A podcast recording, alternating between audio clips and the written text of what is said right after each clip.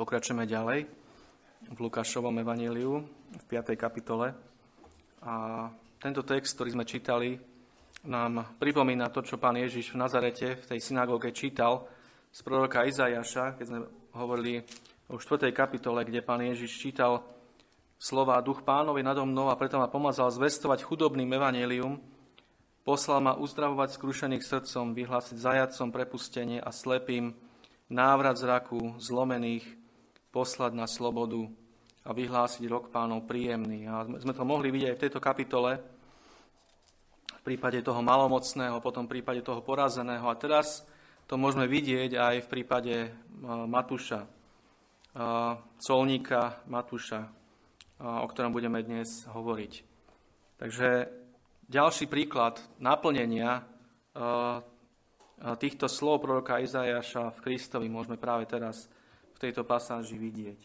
A keď sa pozeráme na ten text od verša 27 až po 32, tak vidíme, že sa sám, sám tak prirodzene rozdeľuje na štyri časti. Vo veršoch 27 až 28 vidíme Matúša a jeho povolanie, potom vo verši 29 vidíme Matúša a jeho oslavu spasiteľa a potom vo verši 30 vidíme reptanie farizejov a zákonníkov a potom v posledných dvoch veršoch vidíme odpoveď pána Ježiša na, na, toto, na toto reptanie. Takže takýmto spôsobom aj my sa pozrieme teraz na tento text v týchto štyroch častiach alebo v týchto štyroch bodoch. Takže vidíme tu na tomto mieste Matúša, aj keď je zaujímavé to, čo si hneď, hneď všimneme, že brat Roháček tu dal taký podnadpis, že povolanie Matúša, ale inšpirovaný text Lukášov hovorí o Lévim. Takže tu sa musíme zastaviť samozrejme a vysvetliť, e, o čo ide. E,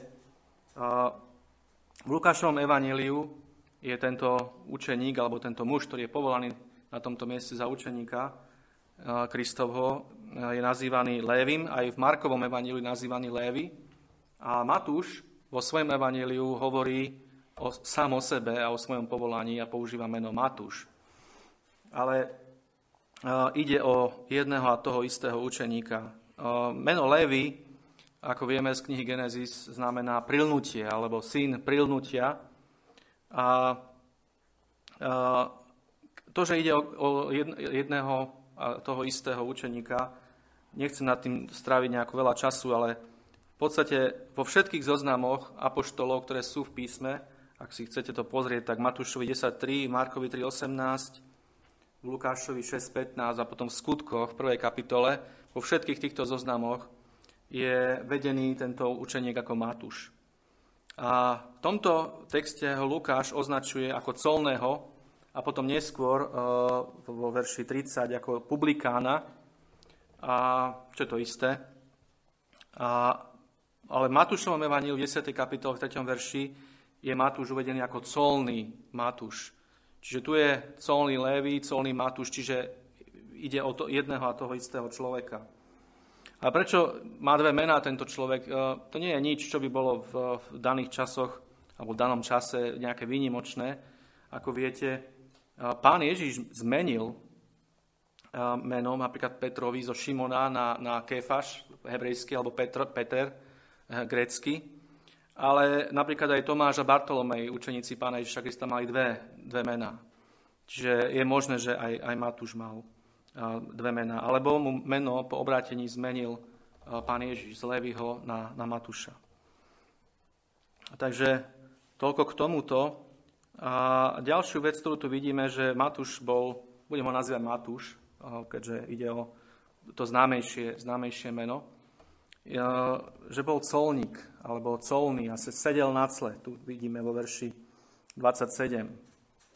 A teraz vo verši 30 sme hovorili, že ešte to označenie iné pre, pre toto povolanie bolo publikám. A toto boli, toto boli muži, ktorí v podstate ich úlohou a ich, ich prácou bolo vyberanie daní a vyberanie cieľ. A ako viete, v tomto čase to bol práve čas, kedy, kedy Izrael alebo Júda podľa proroctva prišiel o žezlo a podľa proroctva starej zmluvy to bol práve čas, kedy mal Pán Ježiš prísť na túto zem kedy uhne toto žezlo od, od Júdu, podľa Jakobovho proroctva v knihe Genesis. Takže Judsko bolo pod nadvládou Ríma a už jednoducho nebolo, nebolo samozprávou, už sa nespravovalo samo, ale spravovali ho vladári, ako napríklad Pilát a tak ďalej.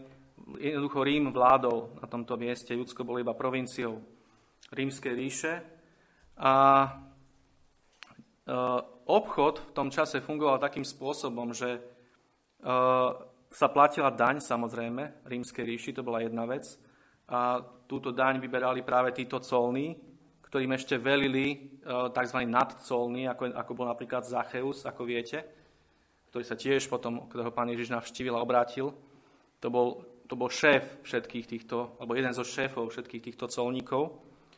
Ale neplatila sa len daň, ale platilo sa aj clo. A toto clo sa platilo takým spôsobom, že existovali jednotlivé časti, e, parcely, ako keby rozparcelované bolo celé územie. A e, normálne fungovali títo ľudia ako súkromní, e, zazmluvnení colníci rímskou ríšou.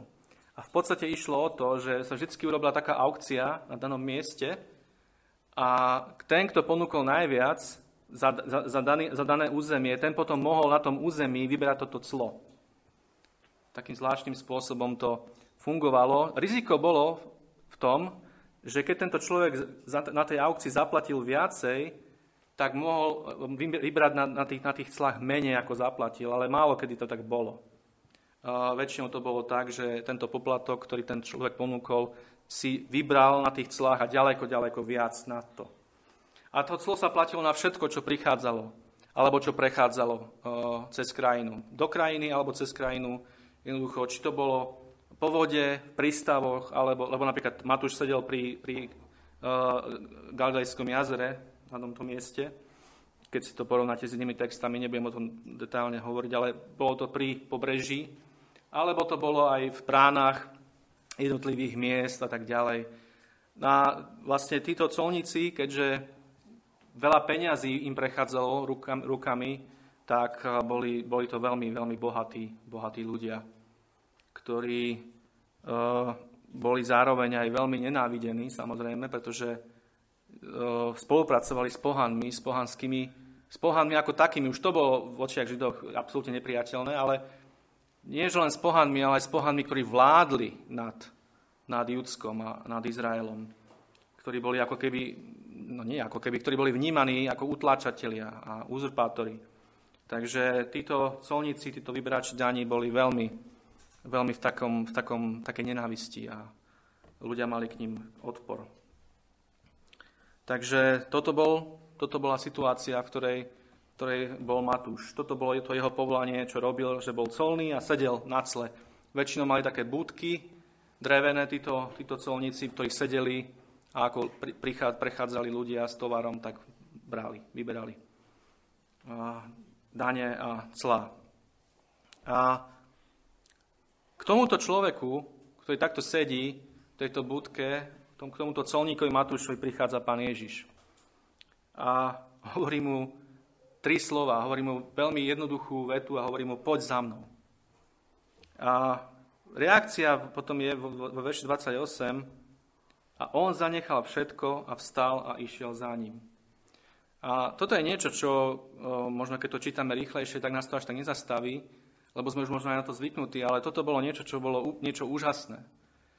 Tento colník, ktorý v podstate bol bohatý muž, ktorý absolútne nič nechýbalo, čo sa týka, čo sa týka majetku alebo čohokoľvek, čo si mohol dovoliť. A nielen v prípade majetku, ale aj moci. Títo, títo muži boli veľmi mocní, mohli si kúpiť mnohé, mnohé nielen veci, ale aj mnohých ľudí. Keď potrebovali čokoľvek vybaviť alebo na kohokoľvek pritlačiť, mohli si kúpiť všetko v podstate.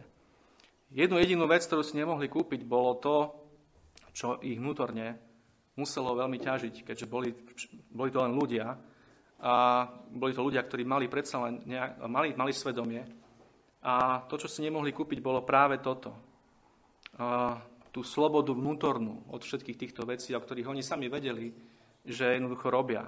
Vedeli, že, že nevyberajú len toľko, koľko majú, ale vyberajú ďaleko nad. Vedeli, že zdierajú ľudí. Vedeli, že tlačia, utláčajú ľudí. Vedeli všetky tieto veci, že klamú, kradnú. A kto je, možno niektorí dokonca aj, aj možno zavraždili kvôli tomu, aby, aby jednoducho biznis mohol fungovať ďalej. Neštítili sa ničoho títo ľudia. Ale písmo nám hovorí, že títo ľudia cítili toto bremeno veľmi silne vo svojich, vo, vo svojich srdciach. Pretože tak, ako to tu vidíme napísané, sa nám to zdá také, také Pán Ježiš prišiel, hovorí Matúšovi, pod za mnou a Matúš hneď ide. Ako keby v tom momente sa to celé udialo, ako keby Matúš do toho moment, momentu nič necítil, nič nevnímal, nad ničím nerozmýšľal, ale zrazu sa, sa mu rozjasnilo a zrazu nechal všetko, úplne všetko a išiel za pánom Ježišom. Pán Ježiš má aj takúto moc, pán Ježiš by to mohol učiniť, ale musíme predpokladať, že Duch Svetý konal už v srdci tohto človeka predtým. Ako je napísané, Duch Svetý prichádza, aby usviečal ľudí z hriechu, zo spravodlivosti a zo súdu. Jedno, jednoducho, že človek je hriešný, že nie je spravodlivý a že každý jeho, jeho hriech bude musieť byť postavený pred súd a bude musieť vydať počet tento človek za každý den svoj hriech. A Matúš to cítil. A samozrejme, to tu nie je napísané. A, ale môžeme, môžeme napríklad sa pozrieť do textu Matúšovom evaníliu v, v 11. kapitole. A, vo verši 19.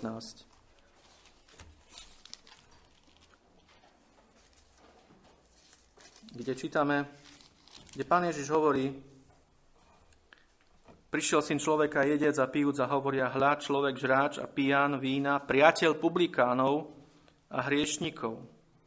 A to je jeden, jeden, jeden príklad. Jednoducho je vidieť, že pán Ježiš bol, bol tak v kontakte s týmito ľuďmi veľa, a to nie kvôli tomu, že on by nejakým spôsobom bol reálne priateľom hriešnikov, o tom budeme hovoriť ďalej, nechcem to teraz rozpitovávať, ale že títo ľudia boli tiahnutí k nemu. Potom môžeme to vidieť v tomto istom evaníliu Matúšovom v 21. kapitole, keď máte, tak si pozrite, vo veršoch 31 až 32, kde Pán Ježiš hovorí, amen vám hovorím, že publikáni a smilnice vás predchádzajú do kráľovstva Božieho, lebo prišiel tam Ján cestou spravodlivosti a neuverili, ne, neuverili ste mu, ale publikáni a smilnice mu uverili. A vy ste to videli, ale ani neskôršie ste toho nelutovali, aby ste mu boli uverili. Tu pán Ježiš vyčíta farizejom, o ktorých tiež budeme hovoriť, to, že publikáni, práve títo ľudia ich predchádzajú do kráľovstva nebeského, pretože cítia to, čo, to, čo títo farizei necítili. Takže, a potom aj v Lukášovom evaneliu samotnom 7. kapitole, v verši 29 napríklad, čítame, a všetok ľud počujúc to i publikáni uznali Boha za spravodlivého, pokrstiať sa krstom Jánovým.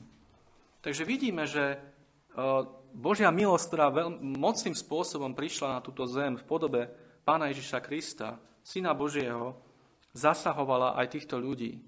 A títo, títo muži cítili veľké bremeno svojich hriechov a prichádzali, prichádzali ku Kristovi. A takýto bol aj Matúš. Toto isté sa dialo aj v jeho srdci, bez pochyby, mocou Svetého Ducha.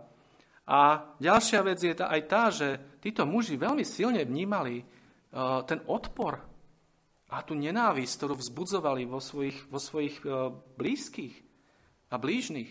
Predstavte si, že áno, ste síce bohatí a môžete si dovoliť takmer čokoľvek, ale všetci vami pohrdajú. Všetci, vami, všetci vás nenávidia. Možno, ja neviem, čo všetko, aké, aké prejavy to malo, ale jednoducho museli to veľmi silne cítiť títo ľudia. A to je tiež veľká, veľmi dôležité, že toto všetko Matúš cítil a do, to všet, do tohto všetkého prichádza pán Ježiš a volá, poď, poď za mnou. A takto musíme toto celé chápať. Do tohto, do, te, do tejto chudoby duchom už, o ktorej sme hovorili aj, aj minule, prichádza Pán Ježiš. Prichádza mužovi, ktorý už je zlomený svojimi vlastnými hriechmi, ktorý ich cíti ako obrovské bremeno, ktorý cíti aj tú, tú nenávisť a ten odpor voči, voči svojej osobe. A do tohto všetkého prichádza Pán Ježiš a hovorí mu, poď za mnou. Zanechaj ten starý život a poď za mnou. A vidíme a čítame, a on zanechal všetko a vstal a išiel za ním. Obrovský zázrak. Tento muž, ktorý mal obrovské, peni- obrovské peniaze a veľkú moc, zanecháva úplne všetko. Zanecháva všetok ten biznis, všetky tie peniaze, zanecháva všetko. To, čo charakterizoval jeho starý život a ide za pánom Ježišom Kristom a stáva sa jeho učeníkom. A v podstate sa mu celý dáva do rúk. Jednoducho kladie svoj život do jeho rúk, do pánových rúk, pretože vie a poznáva ho ako syna Božieho, ako Mesiaša a Spasiteľa, ako záchrancu, ako toho, ktorý môže jediný ho zbaviť toho bremena, ktorého ťaží. A preto pod touto mocou a týmto usvedčením a týmto volaním a tiahnutím pána Ježiša Krista Matúš vstáva z tej budky, zanecháva všetko a odchádza a ide za pánom Ježišom Kristom. A keď sa zastavíme na tomto mieste a vo forme aplikácie už na nás sa pozrieme na, tento, na túto časť prvú, tak tu v prvom rade môžeme vidieť nešťastie a bolesti bohatých ľudí. Brat Lubo o tom kázal pred týždňom. A obzvlášť ktorý, ľudí, bohatých ľudí, ktorí, ktorí získali svoje peniaze a svoj majetok podvodom, krádnutím a všelijakými klamstvami. V 1. Timoteovi to Apoštol Pavol veľmi dobre vystihuje, kde v 6. kapitole práve o týchto ľuďoch hovorí vo veršoch 9 a 10, kde píše A tí, ktorí chcú byť bohatí, upadajú do pokušenia a osídla do mnohých žiadostí nezmyselných a škodlivých, ktoré pohružujú ľudí do záhuby a do zatratenia lebo koreňom všetkého zlého je milovať peniaze, počom niektorí zatúžili a tak zabludili od viery a naplnili sami seba mnohými bolestiami. Ale tí, o človeče Boží, utekajú od takých vecí, hovorí Apoštol Pavol. Takže vidíme práve na tomto mužovi, Matušovi, tie mnohé bolesti a tie nezmyselné žiadosti, ktoré ho dostali do tohto stavu. A áno, bol bohatý, ale bol šťastný nebol šťastný. Šťastie to bolo to jediné, čo si tento človek nemohol kúpiť. To vnútorné šťastie, ten vnútorný pokoj. To vedomie toho, že je zmierený s Bohom a že žije život taký, aký má žiť. A že je taký, aký má byť v Božích očiach, pred tvárou Božou. A to je prvá vec. Potom druhá vec, ktorú tu môžeme vidieť, je niečo, čo by som nazval ako dôležitosť odôvodneného stránenia sa Hej, to trošku komplikované, ale vysvetlím to. Pretože Matúšovi 18, ako viete, keď pán Ježiš hovorí o riešení hriechov napríklad v spoločenstve veriacich, tak nakoniec pán Ježiš hovorí, že keď ten človek nepočúne ani tých, ani teba, ani tých dvoch alebo troch svetkov, ani, ani církev, tak nech ti je ako pohan a publikán. Toto je veľmi dôležité, pretože si musíme uvedomiť, že títo ľudia reálne boli podvodníci. Oni reálne boli veľkí hriešnici a ten odpor voči ním bol z časti odôvodnený. Samozrejme, že písmo nás nikdy ne, nevolá nenávidieť, skutočne nenávidieť a, a hrešiť e, hnevom alebo nenávisťou, ale e, existuje aj také niečo ako naozaj spravodlivé stránenie sa niečoho, čo je reálne zlé a, a hriešne.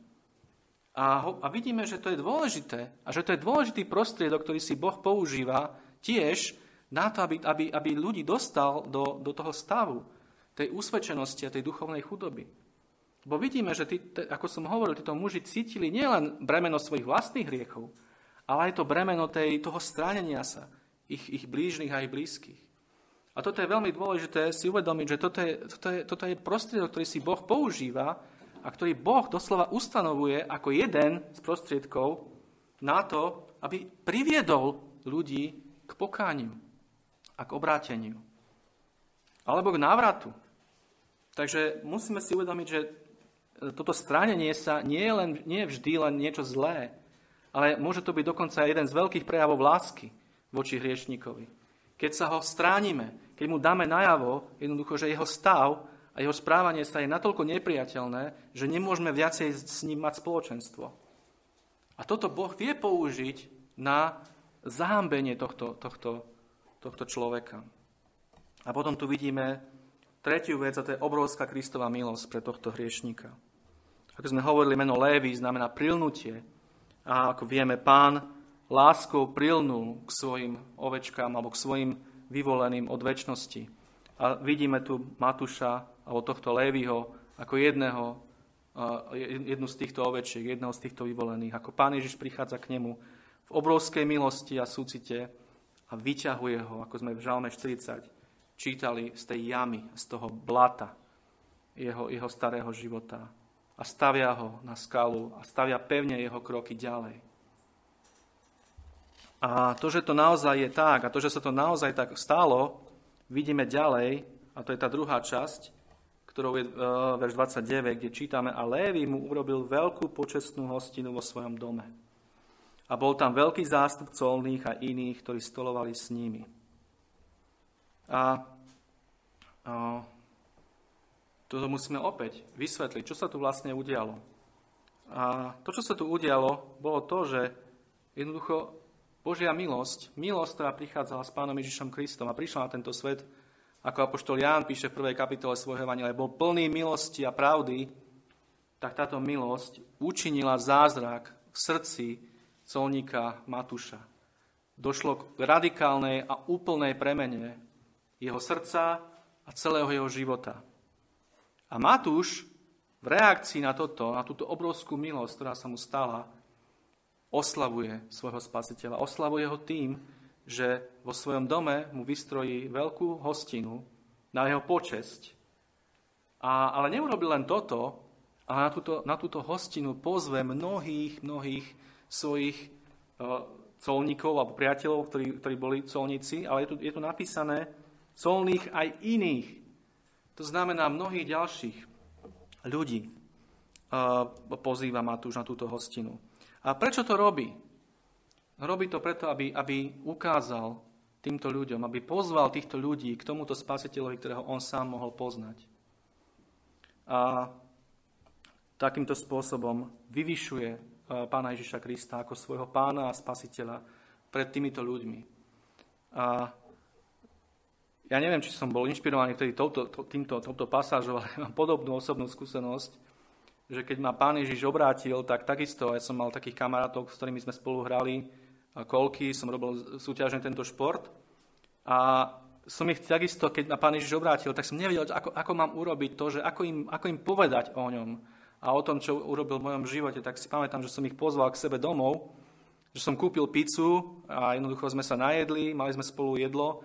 Potom som im pustil taký kresťanský film, ktorý je zo športového prostredia a potom som im svedčil, potom som im hovoril pánovi Ježišovi o tom, ako ma zachránil. A do dnešného dňa sa ani jeden z nich neobrátil, ale jednoducho toto bolo niečo, čo som bol, bol nejako vedený pánom tak urobiť. A toto isté, toto isté urobil Matúš. A verím, že jeho, jeho, jeho motivácia bola tá istá.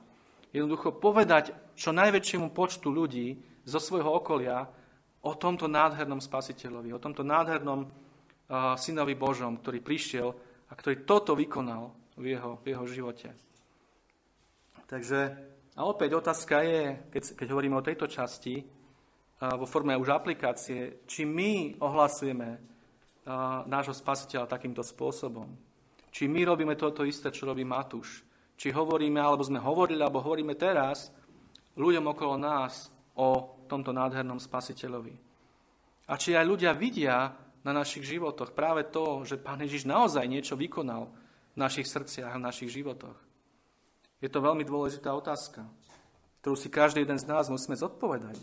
Ako, ako, v, tomto, ako v tomto stojíme? Ako oslavujeme nášho spasiteľa našimi životmi? To neznamená, že každý jeden deň alebo každý den týždeň musíme vystrajať nejaké veľké hostiny a, nie, a niečo podobné. Ale je to jeden zo spôsobov. Je to jeden zo spôsobov, úplne legitímny, Môžeme niekoho zavolať, s ktorým sme možno nikdy nehovorili o Kristovi.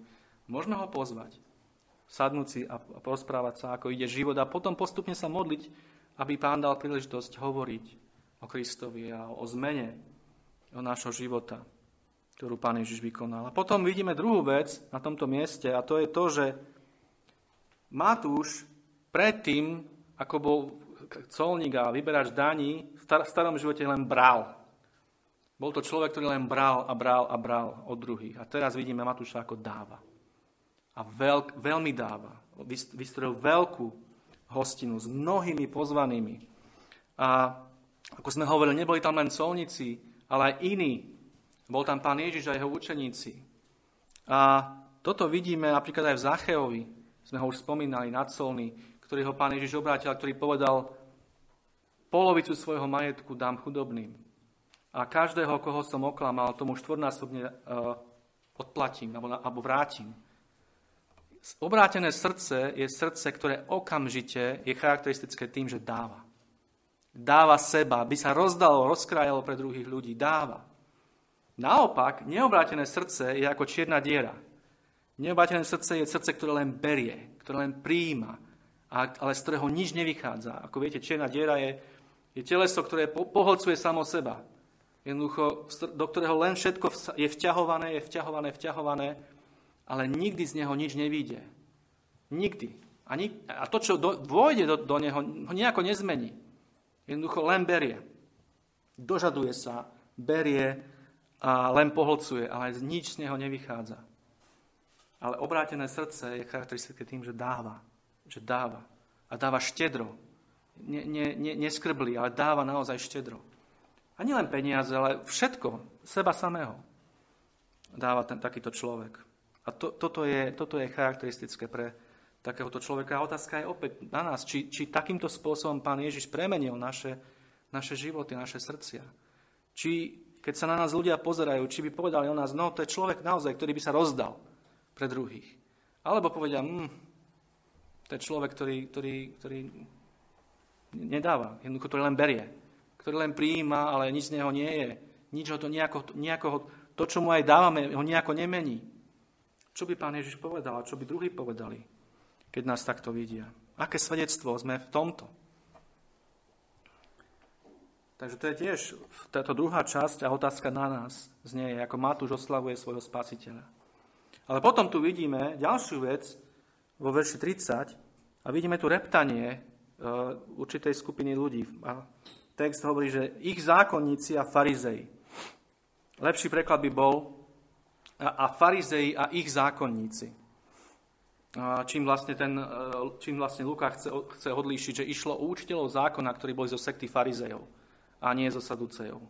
Čiže farizei a učitelia zákona prichádzajú, pravdepodobne keď sa skončila tá hostina a možno ako ľudia vychádzali a učeníci vychádzali, tak učeníkom, všimnite si, že učeníkom reptali proti jeho učeníkom a hovorili, prečo jete a pijete s publikánmi a hriešníkmi. A toto je veľmi dôležité a je to častý jav, že keď takíto ľudia, alebo ako viete, podobenstvo o pšenici a kúkoli nám hovorí, že je tu aj kúkol, sú tu aj tí, ktorí seje Satan a diabol a nepriateľ Evanielia. A toto sú, a toto boli nepriatelia Evanielia. Toto boli ľudia, ktorí pohrdali pánom Ježišom Kristom a jeho učeníkmi. Ale všimnite si, že neprichádzajú za ním teraz na tomto mieste, ale hovoria to učeníkom. Na, na učeníkov tlačia a na učeníkov e, reptajú a, a ich sa snažia nejakým spôsobom uviesť do pomikova týmto, touto otázkou. Prečo jete a pijete s týmito ľuďmi? Prečo, prečo, prečo máte spoločenstvo s týmito publikánmi a s týmito hriešníkmi hroznými? Prečo jete s nimi? Viete, v židovstve jesť s niekým bola veľká vec. To nebolo niečo len tak, že sadnem si s niekým a, dám si s ním obed alebo večeru, ale v židovstve jesť s niekým znamenalo byť s niekým v spoločenstve, dokonca do, uzavrieť s niekým zmluvu. Jedlo spoločné bolo vtedy veľmi výmané ako niečo veľmi silné, veľmi silné prejavenie sympatí a priazne voči niekomu. Takže táto otázka smerovala na učeníkov a hovorili sme si, že e, títo farizei a zákonníci, že, sa s nimi budeme stretávať, pred dvoma týždňami sme spomínali ich, tak všeobecnejšie, ale teraz, ako budeme prechádzať jednotlivými týmito pasážami Evangelia, tak ich budeme pravidelne stretávať a budeme vidieť jednotlivé aspekty hĺbšie toho, tej, tej strašnej tragickej biedy a tej, tej takého, takej zaslepenosti a pokritectva. A na tomto mieste vidíme to, čo by sme mohli nazvať také legalistické povýšenectvo. Opäť to znie komplikovane, ale vysvetlím. Legalistické povýšenectvo. Najlepšie, to, keď to z písma prečítam, lebo v Lukášovi v 18. kapitole Vo verši 9 je to vyjadrené asi, asi najlepšie, ako, ako, ako je to možné vyjadriť. Keď si otvoríte Lukášovo Evangelium 18. kapitolu a verš 9, tu pán Ježiš hovorí, a je tu napísané, že povedal i proti niektorým, ktorí dúfali v sebe, že sú spravodliví a ostatných nemali za nič. Toto je presne vyjadrené, čo to znamená legalistické povyšovanie sa. Hej? To legalistické znamená, že dúfam sám v sebe, že som spravodlivý pred Bohom. Toto bolo, ich, toto bolo pre nich charakteristické. Títo farizei a zákonníci boli legalisti. To znamená, že sa spoliehali, že sa môžu pred Boha postaviť čisto pre svoju vlastnú spravodlivosť a dobrotu. Jednoducho mali obrovskú mienku o sebe a o svojej spravodlivosti. A mysleli si, boli presvedčení, že sa môžu pred Boha postaviť a v tejto svojej spravodlivosti, svojej vlastnej spravodlivosti obstoja pred Bohom. To je to legalistické. A potom to povyšovanie sa, to povyšenectvo znamená, ako tento text hovorí 18.9, že ostatných nemali za nič. Jednoducho, ich, ich postoj bol, ak na tejto zemi existuje niekto, kto sa môže pred Boha postaviť a na základe svojej vlastnej spravodlivosti obstať, tak sme to my a všetci ostatní sú nič. Všetci ostatní sú len taký plevel, proste burina, špina, nič v našich očiach. A toto na tomto mieste vidíme v tejto otázke. Prečo jete s takými hriešníkmi? Prečo jete s tými publikánmi? Toto je na tomto mieste vidieť a úplne vypukle to je. A je to strašné. O čo ide týmto ľuďom? Ide o to, že uh, oni veľmi striktným spôsobom aplikovali nielen Boží zákon, ale hlavne svoje vlastné nariadenia, ktoré si sami vymysleli a ktoré dali ako keby nad Boží zákon. A rabíni v tom čase učili, učitelia zákona učili v tom čase, že s niekým takým, ako je publikán, alebo akýkoľvek podobný hriešník, nie je možné sa akým, akýmkoľvek spôsobom stretnúť, bez toho, aby človek nebol potom nečistý. Hej? A to nečistý znamená ceremoniálne nečistý. Jednoducho taký človek potom nesmel ísť napríklad do zhromaždenia alebo do, na jednotlivé sviatky. Ale vieme, že aj, aj Boží zákon o, do istej miery učí o tom, že jednoducho o, spoločenstvo s pohanmi v Levitikuse to je, jednoducho prináša túto morálnu, alebo nie morálnu, pardon, ceremoniálnu nečistotu. Morálnu nie, to som sa pomýlil. Ceremoniálnu nečistotu. Teda nečistotu náboženskú, môžem povedať. A, ale títo ľudia na tom dbali úplne tak, tak, tak strašne legalisticky, tak striktne, prísne. Oni ne, neriešili ducha týchto prikázaní, ale len tú literu a aplikovali ju na druhých, samozrejme nie na seba, na druhých, úplne striktne a ešte, ako sme hovorili, na to ďalšie svoje mnohé nariadenia. A oni v tejto svojej zaslepenosti a v tejto morálnej nadradenosti nad druhými nedokázali pochopiť motiváciu pána Ježiša Krista a jeho učeníkov. Nedokázali to pochopiť. A z toho potom vznikla aj tá hanlivá prezývka. Matúšovi 11.19 sme čítali, že pán Ježiša, pána Ježiša nazývali priateľom hriešnikov a priateľom publikánov. A, ale oni tým mysleli to, že, že pán Ježiš je ako oni. Že pán Ježiš je v podstate tiež taký podvodník, že pán Ježiš je tiež taký klamár a on sa s nimi kamaráti a on s nimi jedáva. A jednoducho, oni to vnímali tak, že tým, že s nimi jedáva, a, a, a blíži sa k ním, takže schvaluje ich život a ich spôsob života. Takto to oni vnímali, že takýmto spôsobom je priateľom pán Ježiš týchto, týchto publikánov. Ale ich vnímanie a ich chápanie bolo totálne milné. Úplne sa milili a úplne miňali to, čo pán Ježiš prišiel vykonať a to, čo robil. A úplne miňali dokonca aj samotné Božie slovo a jeho moc, ako im pán Ježiš na inom mieste vyčítal. A, a preto hovorí, že preto bludíte, lebo nepoznáte Božie slovo a jeho moc. Nepoznáte. Nepoznáte tú podstatu Božieho slova. Ako im, ako, ako im pán Ježiš na jednom mieste hovorí veľmi tak vystižne v tomto prípade, milosrdenstvo chcem a nie obeď. Hej?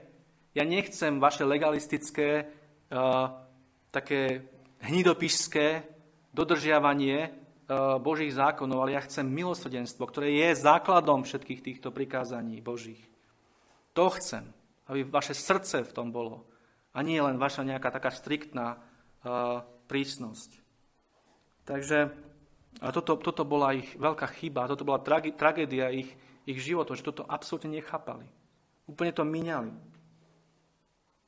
A opäť, keď sa na to pozrieme aplikačne, tak toto je najviac vidieť naozaj aj dnes e, práve v, e, u neobrátených náboženských vodcov. E, a to nie len v rímsko-katolíckej cirkvi, ale aj v mnohých iných takých rôznych náboženských spoločenstvách, ktoré, ktoré majú používajú kresťanské e, vyjadr, vyjadrenia alebo kresťanskú terminológiu, hovoria o Kristovi, hovoria o Biblii a tak ďalej, ale v skutočnosti sú založené na takom tom pyramidovom modele, kde na vrchu jednoducho sú títo, títo nedotknutelní vodcovia, a ktorí hľadia z vrchu práve takýmto spôsobom na všetkých ostatných, ako na úplne, úplne ako na nič, jednoducho, ako na tých, ktorí musia slepo poslúchať a byť slepo lojálny, neklásť žiadne otázky, ale len, len dodržiavať to, čo sa im povie.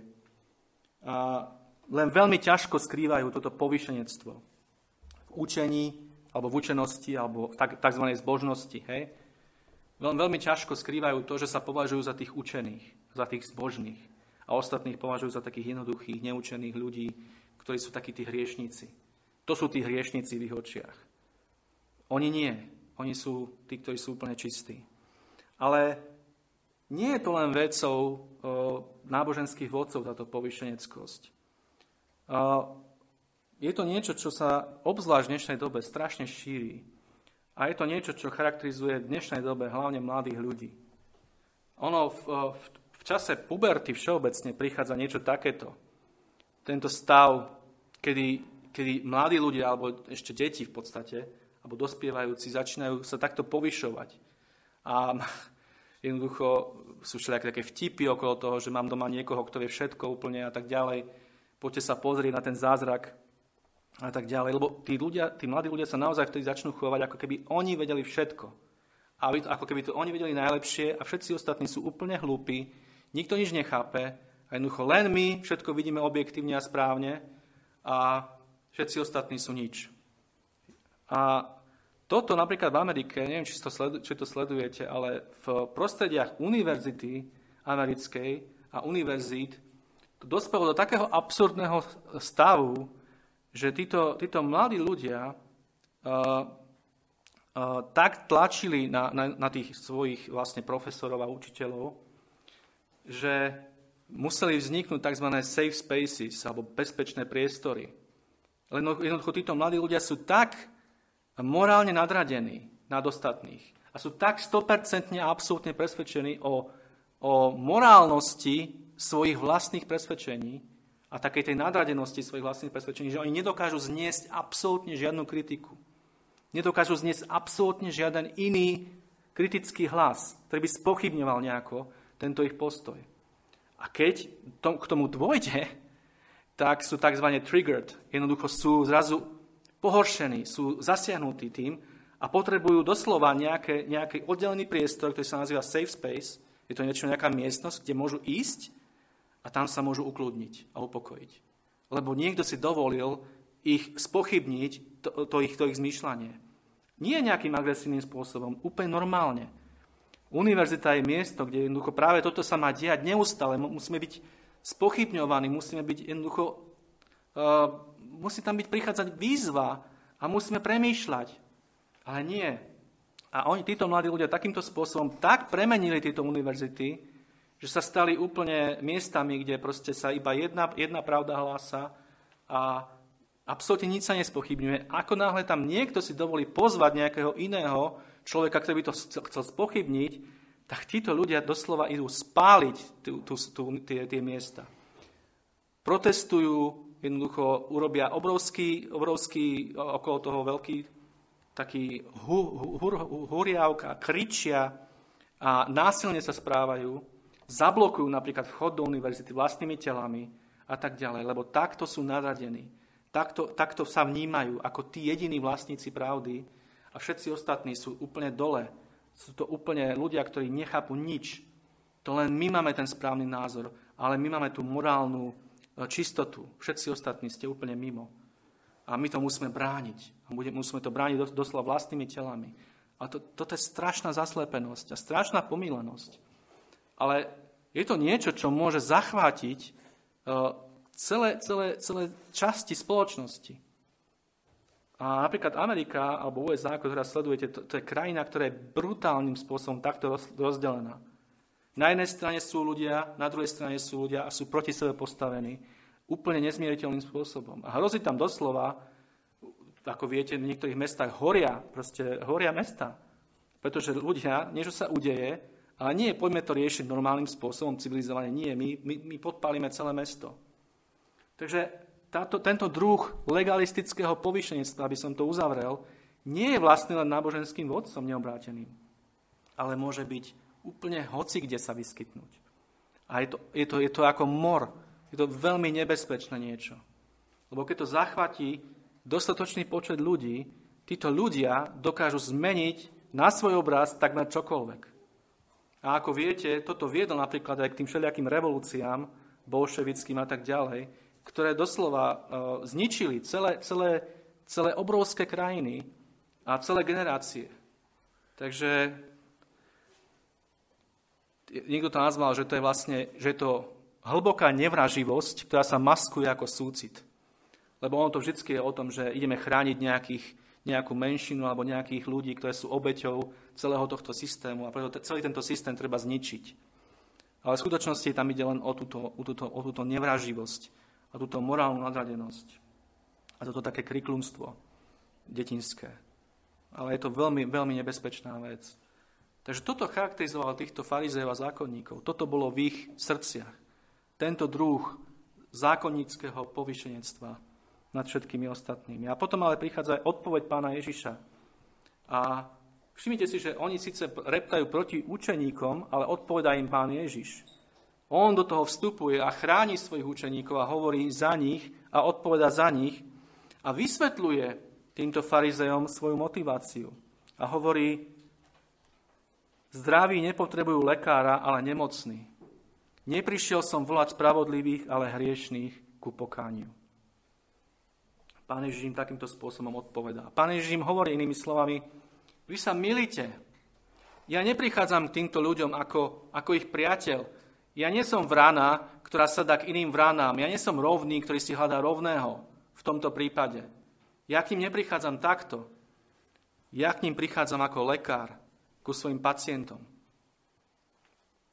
A nie ako, nie ako niekto, kto by chcel schváľovať ich život.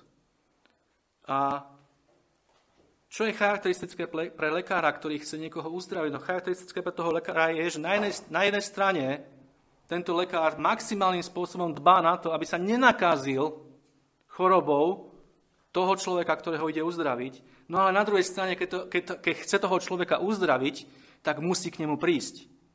Musí sa k nemu priblížiť. A toto pán Ježiš im vysvetľuje. Ja takto pristupujem k týmto ľuďom. Ako lekár k chorým. Ja, nepri, ja neprichádzam ako ich kamoš, aby som s nimi uh, pil a jedol nezriadene, a ako vy hovoríte, že piján a žráč. Ja, ja prichádzam ako lekár, ako človek, ktorý jednoducho na jednej strane som od nich úplne oddelený a od toho ich spôsobu života. Neschválim ho ani trošku, ale prichádzam predsa, pretože im chcem pomôcť, aby z tohto života vyšli, aby už takí neboli. Toto im Pán Ježiš hovorí. A je to namierené aj priamo proti týmto farizejom. Pretože pán Ježiš im svojím spôsobom hovorí, ak aj vy tvrdíte, že, ste vy, že vy ste zdraví a títo ľudia sú reálne chorí, tak nemali by byť títo chorí uzdravení? Pán Ježiš sa ich pýta týmto spôsobom. A nemali by ste byť práve vy, tí prví, ktorí týchto ľudí, ktorí týchto ľudí uzdravia? Ak ste vy naozaj tí zdraví. Pán Ježiš sa inými slovami ich pýta otázku, varí ma lekár chodiť za zdravými alebo za chorými? A odpovede je jasné, že samozrejme za chorými. Bolo by absurdné, aby lekár chodil za zdravými. Lekár chodí za chorými. Lenže oni, ktorí samých seba považovali za zdravých, chceli práve to, aby on chodil za nimi. Aby sa nevenoval tým, ktorí reálne potrebovali jeho, jeho pomoc, ale aby, aby ctil ich, hoci vôbec nechceli byť uzdravení a pohrdali ním. Preto, preto to sa tak protivili proti nemu. A toto sa opäť netýka len náboženských vodcov. Koľkí ľudia sa napríklad v cirkevných zboroch dožadujú pozornosti pastorov. A pritom v skutočnosti nechcú byť vôbec uzdravení. Nechcú vôbec nájsť pomoc. A, a vo svojom srdci ešte k tomu tými, týmito pastormi pohrdajú. Koľko takých ľudí je?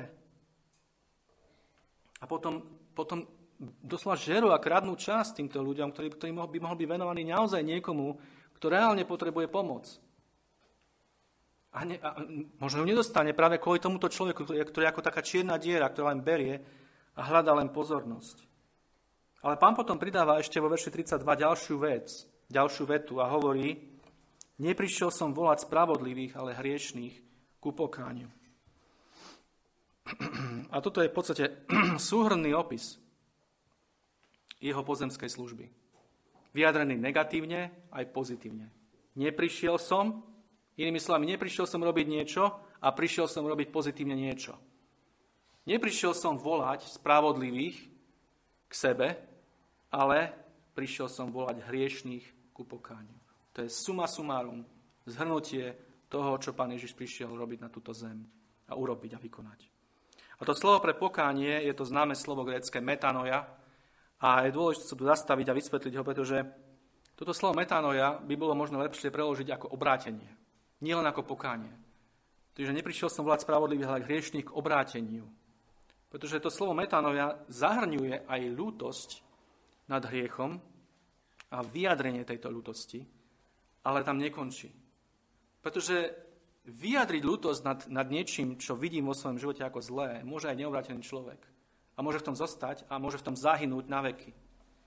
Ale metanoja vyjadruje, že ľutujem svoj hriech, vidím ho ako ohavný a hriešný a odvraciam sa od neho úplne celým srdcom a obraciam sa k pánovi. To je metanoja. To je to obrátenie. Čiže pokánie v tomto zmysle. Nie len pokánie ako význanie alebo vyjadrenie ľutosti, ako viete, písmo hovorí, že existuje aj žiaľ alebo zármutok podľa sveta, svetský zármutok na smrť, ale zármutok podľa Boha vedie k životu jedine. A to je práve toto.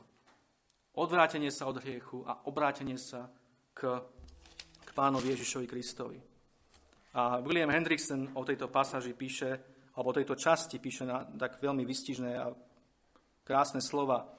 Píše, táto pasáž jasne ukazuje, že pozvanie k spaseniu, úplnému a bezplatnému, nie je určené spravodlivým, teda tým, ktorí sa považujú za hodných, ale tým, ktorí sú nehodní a v zúfalej núdzi. Ježiš prišiel spasiť hriešnikov, stratených, blúdiacich, žobrákov, obťažených, hladných a smedných. Toto je učenie celého špeciálneho zjavenia, teda starej i novej zmluvy. Je to posolstvo plné potechy, ktoré je relevantné pre každý jeden vek.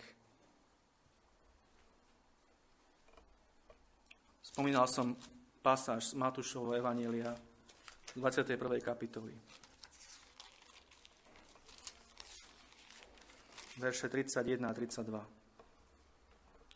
A Ježiš im povedal, Amen vám hovorím, že publikáni a smilnice vás predchádzajú do kráľovstva Božieho. Lebo prišiel k vám Ján cestou spravodlivosti a neuverili ste mu, ale publikáni a smilnice mu uverili. Prečo je to tak? Znamená to, že smilnice a publikáni budú v nebi, lebo sú smilnice a publikáni? Znamená to to, že smilnice a publikáni predchádzajú náboženských vodcov do neba len preto, lebo e, sú rozbití svojimi vlastnými hriechmi? A zostávajú v nich? Nie. Znamená to, že títo ľudia ďaleko viac cítia bremeno svojich hriechov a už nechcú viac byť takí. Chápu svoju chorobu. Chápu, že sú na smrť chorí a chcú byť uzdravení. No náboženskí pokrytci budú vždy vo vnútri spokojní sami so sebou. Aj keď možno budú navonok hrať zronených a kajúcných. Nikdy nepôjdu ku Kristovi a jeho služobníkom ako k lekárom. Nikdy. V pokore a v skutočnej núdzi. Toto, toto je im cudzie. Ale sa budú vždy len dožadovať pozornosti. A budú, budú pristupovať z pozície nadradenosti. Ako niektorí, ktorým v podstate to, to dlžíme. A nikdy nebudú chcieť to, k čomu prišiel Pán Ježiš volať hriešnikov. A to skutočné obrátenie. Nikdy. Kríž týmto ľuďom smrdí. Pretože kríž je niečo, na čom sa zomiera. Je to práve to miesto, kde jednoducho zomieram sebe úplne. Ako Matúš. Všetko nechávam a idem ku Kristovi. A idem podľa Jeho, už patrím Jemu. Lebo chápem, že som kúpený za Jeho krv. Už nie som svoj, ale idem za ním. A On je môj pán. Toto nechcú títo ľudia. Nechcú, oni budú prichádzať. Oni aj títo farizei stále tam boli. Stále sa tam obšmietali, ale len aby reptali, len aby nejako poukázali, len aby niečo vyjadrili, len aby to nejako spochybnili. Ale nikdy nepoznali svoju vlastnú núdzu. Mnohí, samozrejme niektorí, hej, neskôr ako sme hovorili, ale väčšina z nich, ako pán Ježiš potom nad nimi vyniesol ten súd, beda vám, vy pokrytci. A keď im hovoril o hriechu proti Svetému Duchu, práve týmto ľuďom, mnohí z nich prešli za tú čiaru, z ktorej už nie je návrat. A tak na záver, keď hľadíme na túto pasáž, odnesme si to, čo je najdôležitejšie z nej. Pán Ježiš tu ku všetkým zázrakom milosrdenstva, ktoré sme už videli, pridáva tento nádherný prejav svojej moci. Úplnej, radikálnej a trvalej premene mysle, srdca, vôle a života colníka a publikána Matúša. A to je to kľúčové. To je to, čo prišiel pán Ježiš vykonať a čo každý ten z nás, každý ten z nás potrebujeme. A tak keď budeme kedykoľvek čítať, čítať toto evanílium, toto nádherné evanílium, tak premýšľajme práve o tejto moci, o tejto spasiteľnej moci trojediného Boha, ktorá je zjavená skrze ducha Kristovi. A ak sme nikdy skutočne nepoznali to, čo Matúš na tomto mieste zažil, tak prestaňme zakrývať svoju biedu a svoju núdzu a svoju chorobu a poďme k lekárovi našej duše, ku Kristovi, po úplné uzdravenie a po úplné a skutočné spasenie. Pretože iba On nám môže dať. Nikto iný. A iba On ho aj dáva úplne zdarma a s úplnou istotou každému, kto v pokore len o to poprosí. Kto príde ako Matúš, úplne zlomený svojim hriechom. A kto keď počuje pod za mnou, tak ide. A pán Ježiš volá aj dnes. Pán Ježiš už nie je na tejto zemi, a nemôže osobne prísť za každým jedným z vás alebo za mnou a povedať pod za mnou osobne, ale robí to predsa. Je živý a robí to cez svoje slovo. Práve na takýchto miestach. A hovorí každému jednému, každému jednému z nás teraz, poď za mnou. Poď za mnou. A odpoveď je už na, na každom jednom z nás. Ale keď počujete ten hlas, keď počujete ten hlas, tak písmo hovorí, nezatvrdujte si srdce Neodmietajte toto volanie, ale buďte ako Matúš. Príjmite toto volanie a chodte za Pánom Ježišom Kristom. Zanechajte všetko. Úplne všetko. To je kľúčové. Nemôžete sa spoliehať absolútne na nič zo seba, ale iba celé na Neho. A keď to urobíte, tak Pán Ježiš očistí, zahľadí všetky vaše hriechy a učiní vás svojimi učeníkmi a už budete naveky s ním. A už vás nikto nikdy neoddelí od Neho. Amen.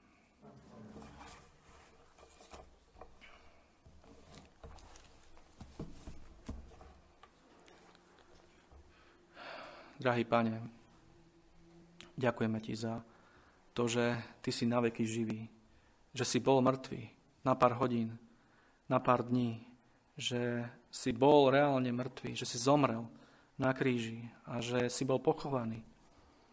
Ale Pane, ďakujeme Ti za to, že smrť ťa neudržala v hrobe a že si bol skriesený mocne a slávne. Že si vstal z hrobu a že žiješ už na veky a už nikdy nezomrieš. A že si v nebesiach ako náš veľkňaz, ako náš spasiteľ, ako ten, ktorý si dokonale mocný spasiť každého, kto skrze teba prichádza k nebeskému Otcovi. A my ťa, Pane, prosíme, aby si takto povolal, ako si povolal Matúša, aby si povolal všetkých nás. Aj tých, ktorí ťa nikdy ešte nepočuli, nikdy nezačuli tvoj hlas. Pane, kieže dnes ten deň, keď ho začujú. Tak, ako ho začul Matúš. Aj tých z nás, ktorí sme možno zabudli a prestali, zblúdili, poču- a nepočujeme už ten tvoj hlas tak jasne. Pane, prosíme ťa, aby si nás navrátil k sebe. Aby si nás opäť tak našiel a zavolal na nás. Aby sme ťa počuli a šli za tebou všetci. Všetci, ako sme tu a celý náš cirkevný zbor a ešte mnohí, mnohí ďalší. Veľkí aj malí, dospelí aj deti. Starí i mladí. Pane, prosíme, keď ešte môžeme všetci patriť. A všetci ťa nasledovať takto. Oslavovať takto, ako, ako Matúš na tomto mieste. Amen.